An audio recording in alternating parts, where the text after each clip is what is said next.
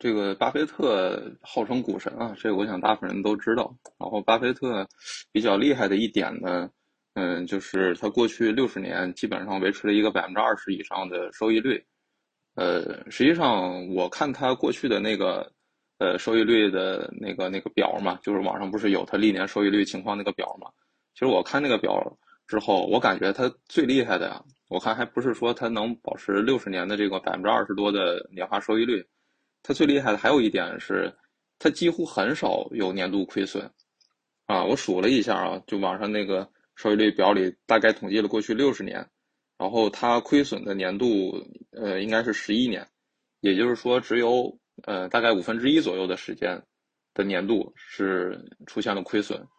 啊，大家知道，其实你保持一个长期的收益率啊，这个可能没这么难，但是你能保持一个很稳定的，而且大部分年份都能正收益的。啊，我们管这个叫绝对收益啊，就这个是非常难的啊，因为我们知道看，你看大部分那个你买的那个基金啊，它都有个业绩比较基准嘛，它的那个比较基准一般都是沪深三百，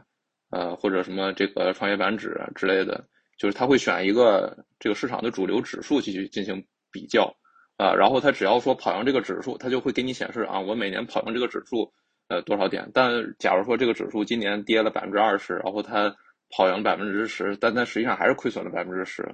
对吧？但是它还可以说，呃，我是跑赢了百分之十的这个呃指数的收益，这样就让你感觉你好像还是赚到钱了啊。这其实是一种话术技巧，但是这种话术技巧背后反映的是什么呢？就是说，很少有人能保证说我每年都能有正收益，就是我能做到连年的绝对收益，这个事儿非常非常难啊。所以大部分呃，基金都不会用这种就是我每年有多少正收益的方式来给你报告业绩，呃，但是巴菲特就是居然能做到在大部分年份当中都能有这个正收益，就这个点其实是让我之前也一直非常困惑的一个点，就到底他是怎么做到的呢？嗯，然后我们说股市一般说是呃两三年左右的一个周期吧，啊，我以前常跟人说就是你买股票你至少要做好呃买三年不动的这个准备，就是因为。呃，经验判断，这个经验总结的一个总一个一个发现，就是说这股市是一个两三年的这么一个涨跌的周期，所以基本上你隔个三年左右，你怎么着你都会遇到一次下跌的这个时间。那在这个下跌的时间当中，如果你还能，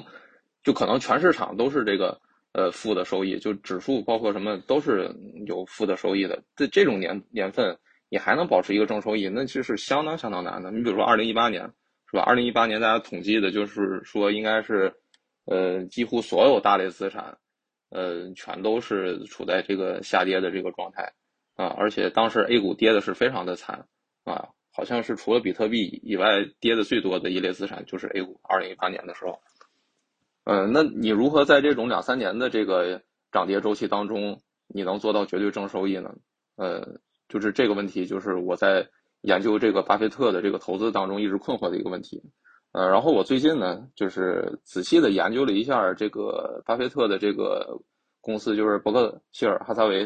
这个公司的财务报表，然后我现在好像通过研究财务报表看出来了一些问题啊，或者说找到了一部分原因吧。我今天把这个东西可以给大家分享一下，就是我发的这张图片呢，就是呃伯克希尔的这个呃财务报告，呃。当然它这个是一个呃就是整理好的呃这么一个表，基本上是过去十年的这么一个呃财务数据，主要财务数据都在上面了啊。然后大家可以看我画了三个框，然后分了三个部分出来，而这个第一个部分呢就是账上的现金啊，这个现金的占比呢在巴菲特这个公司的这个比例大部分时间是维持在 百分之十五 到 百分之二十 左右这个时间啊。然后第二个资产的类别就是股票啊，就是我们平常说的，就是你在二级市场你炒股票买的这些股票啊，这部分资产呢，实际上大家注意，我画出来的这部分，它其实只占整个公司资产的 百分之三十 到 百分之三十五 啊，也就是说我们经常说的股神，他手上买的股票，他手上的股票，在过去十年大部分他的。占它所有资产比例大概也就是 百分之三十 到 百分之三十五 这个水平啊，那剩下的它的资产是什么呢？就它剩下的钱它都投资到什么地方上去了呢？就我最后这一栏的这一堆乱七八糟，我把它都框在一块儿了。你可以看到有什么固定资产净值啊，什么呃土地使用权啊，什么无形资产啊，其他资产，就这些我框在一块儿的这一堆东西，我管它叫并表公司的资产啊，这部分占了 百分之五十， 其实是占了它投资的大头了。那什么叫并表公司呢？这里面涉及到一个会计学的一个概念，就是我们在看财务报表的时候，就假如说我我这有我我是有一个公司对吧，然后我投资了另外一个公司，然后我投资另外一个公司的时候，我看我这个投资的持股比例是多少。假如说我投资这个公司，我投资了 百分之十 的这个股权啊，我持有这个被投资公司 百分之十 的股份的时候，那这个时候在会计上呢，我们要以公允价值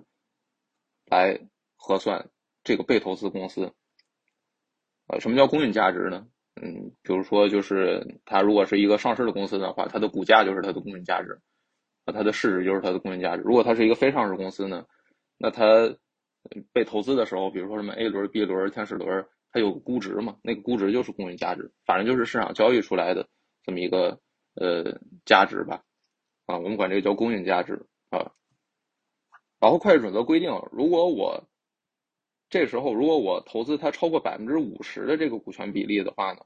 啊，我管这我们管这个叫对被投资公司有控制权。我觉得好理解嘛，你都有 百分之五十 的股份了，你投票你肯定是占多数了嘛，占一个简单多数了，那你就有控制权了。啊，一旦你对一个被投资的你被投资的公司有控制权之后，这时候会计准则就规定，你对它的会计处理方法就不再按它的公允价值来核算了，而是我们管它叫把它合并进你的财务报表里面啊，就是把被投资公司的这个整个的这个它的资产负债还有它的这个利润，呃，跟你自己的这个公司的这个财务报表上的资产负债还有利润，然后加在一块儿变出来一个财务报表，我们管这个叫合并报表啊。最后在财务报告当中体现的是一个报表，但是这个一个报表实际上包含了两个公司，一个是你自己的这个公司就母公司，另外有一个你母公司去投资的这个被投资公司啊，它的什么固定资产、机器、厂房都会体现在这一张报表上面啊，我管这个叫并表公司啊。像这种公司在巴菲特的这个伯特希尔这个呃财务报表里，大家能看到它占了 百分之五十 啊。当然怎么分出来的这个我就不具体讲了，就是这个就是一个呃会计原理啊，会计方法，然后呃反正我最后统计出来差不多就是呃，我画出来框的这部分，然后大概就是占 百分之五十， 然后这部分 百分之五十 大家注意我刚才说的，它的整个的利润是直接合并到母公司，然后在财务报表里面呃，最后呈现出来给大家报告的。然后这部分公司它的这个股价的波动它是不体现在母公司财务报表里面的，因为我们是把它合并进来，我直接就是比如说它今年是利润是呃一千万，然后我最后我整个财务报表我的利润就增加一千万，但是这个公司的股价波动就再也不会在这个财务报表体现了。为什么不体现？这个会计准则规定啊，这就没什么道理啊。大家知道这就是单纯的一个机械式的这么一个呃规则啊，就是会计的这么一个规则的规定啊，就是它的股价波动已经不再体现在我的财务报表里面了。它体现在我财务报表里的唯一的东西就是它今年赚了多少钱啊，今年它是一千万利润，那我这个公司就增加一千万的利润啊，它账上资金增加五千万，那我这个公司最终合并报表账上资金就就增加五千万，所以大家注意啊，这个问题就来了，就巴菲特他投资的所有资产里面有一半的都是这种股价波动不会反映在财务报表里面，只把他的这个利润的这个每年的利润增长反映在财务报表里面的这么一个公司，那就意味着什么呢？就是意味着这些公司，巴菲特在投资的时候其实不用管它的股价涨跌，他只要关注这个公司能不能稳定的盈利，能不能稳定的呃就是赚钱，然后每年的业绩是不是比较好，他只要关注这些基本面层面的东西就可以了啊，他不需要管这些公司股价波动，因为股价波动你不体现在他的这个财务报表上面对吧啊，所以这些股份就是跌了就跌跌 百分之九十， 那在伯克希尔的这个呃，最后的财务报表当中也不会体现说我这个呃收益减少了 百分之九十， 不会体现的啊。但是假如说我遇到了像金融危机这种事情啊，整个大盘跌了很多，然后公司个股也跟着跌，但实际上它的经营没有发生太大变化，假如说我今年还是赚了一千万，但是我股价跌了 百分之九十，那最后在伯希尔的这个报表里面只会体现那个利润增加百分之呃利润增加一千万那部分，也就是这部分公司股价就算跌，伯克希尔的整个的财务报表它的收益率还是正的。那这个其实在我看来就是巴菲特能年年产生大部分时间产生绝对收益正收益的这么一个关键啊，或者说是在伯克希尔这个财务报表层面大部分时间都是正收益的这么一个原因。也就是说它这 百分之五十 的这个投资的资产跟股票股价波动没有任何关系，跟市场波动没有任何关系。然后这 百分之五十 的公司呃，我假设说他们的这个 R O E 也就是它的净资产收益率的这个平均水平是 百分之十 吧、嗯、这个 百分之十 的平均水平呃，就算是过往这个伯克希尔的这么一个相对比较平均接近平均值的一个水平，我就假设说它是 百分之十 这么一个收益率水平啊，然后我最后计算出来的呃，伯克希尔每年的稳定的啊不受股价波动的影响的这 百分之五十 的资产创造的它的投资回报率就是 百分之十 啊，这是我算出来的。所以这个结果意味着什么呢？意味着不管股市涨还是跌，伯克希尔每年有 百分之十 的保底收益率啊，就是它这保底收益率跟股价波动没关系，是它并表公司创造的利润啊，就这 百分之十 的收益率可以说就是是巴菲特的一个保底收益率。呃，当然，另外一方面，如果股价涨得很多的话，这 百分之十 还是 百分之十， 呃，它也不会变成 百分之二十 啊，它就是一面双刃剑啊，它也不会受股价上涨的影响。那实际上这个的好处呢，就是帮巴菲特其实是熨平了这个市场的波动啊，就是最后在他的这个整个公司报表体现就是他的这个投资回报率的波动会变得更小。OK， 我们现在说它有 百分之十 这个保底收益率。那就意味着什么呢？就是说你你每年的收益率起点是从 百分之零 开始算，但但是人家巴菲特是从 百分之十 开始算的啊，就这 百分之十 这个呃波动这个是是不受市场影响的啊。我股票那块假设我亏了 百分之五 啊，但是我今年总收益率实际上还是会有 百分之五， 就还是一个正收益。